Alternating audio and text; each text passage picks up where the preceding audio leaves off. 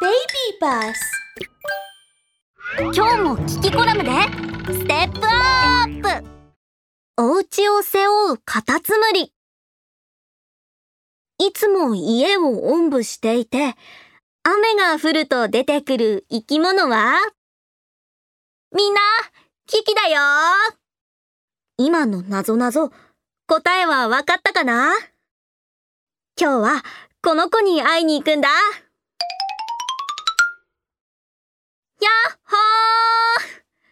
つ見ても動物の国は素敵だな。あれ？みんな見て？あの不思議なお家、周りに誰もいないのに勝手に動いてる。お分かりいただけただろうか。もう一度ご覧いただこう。そ、そんなに怖そうに言わないでってば。僕たちカタツムリはお家を背負って歩く動物なんだから。ごめんね。こちらは僕が今日会いに来たカタツムリくん。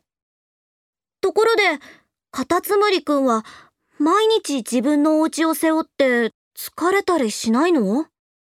うー、ちょっと疲れるけど、でも、お家には僕を守ってもらうっていう大切な役目があるからね。守るって？まさか、カタツムリくんを狙う悪者が？どこにいるの？このミラクルキキパンチをお見舞いしてやるち、違うの。僕たちカタツムリは体がとても柔らかくてね。骨もないんだ。硬いものに引っかかって怪我をしたら困っちゃうでしょ？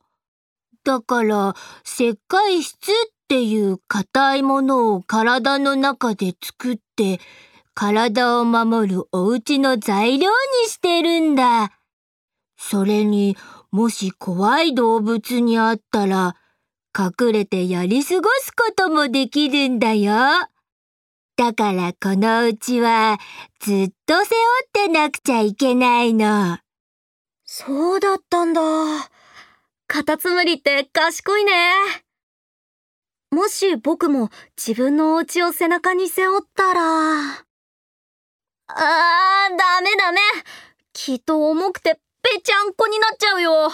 そんなことないよ。え？カタツムリくんは背負えると思うそう？かな？違うよ。キキくんじゃお家は持ち上がらないから潰れるはずもないもの。うん、そういうことね。うー。たくさん歩いて疲れちゃったな。今日はお家に帰って休むよ。またね、キキくん。カタツムリくんも、またね。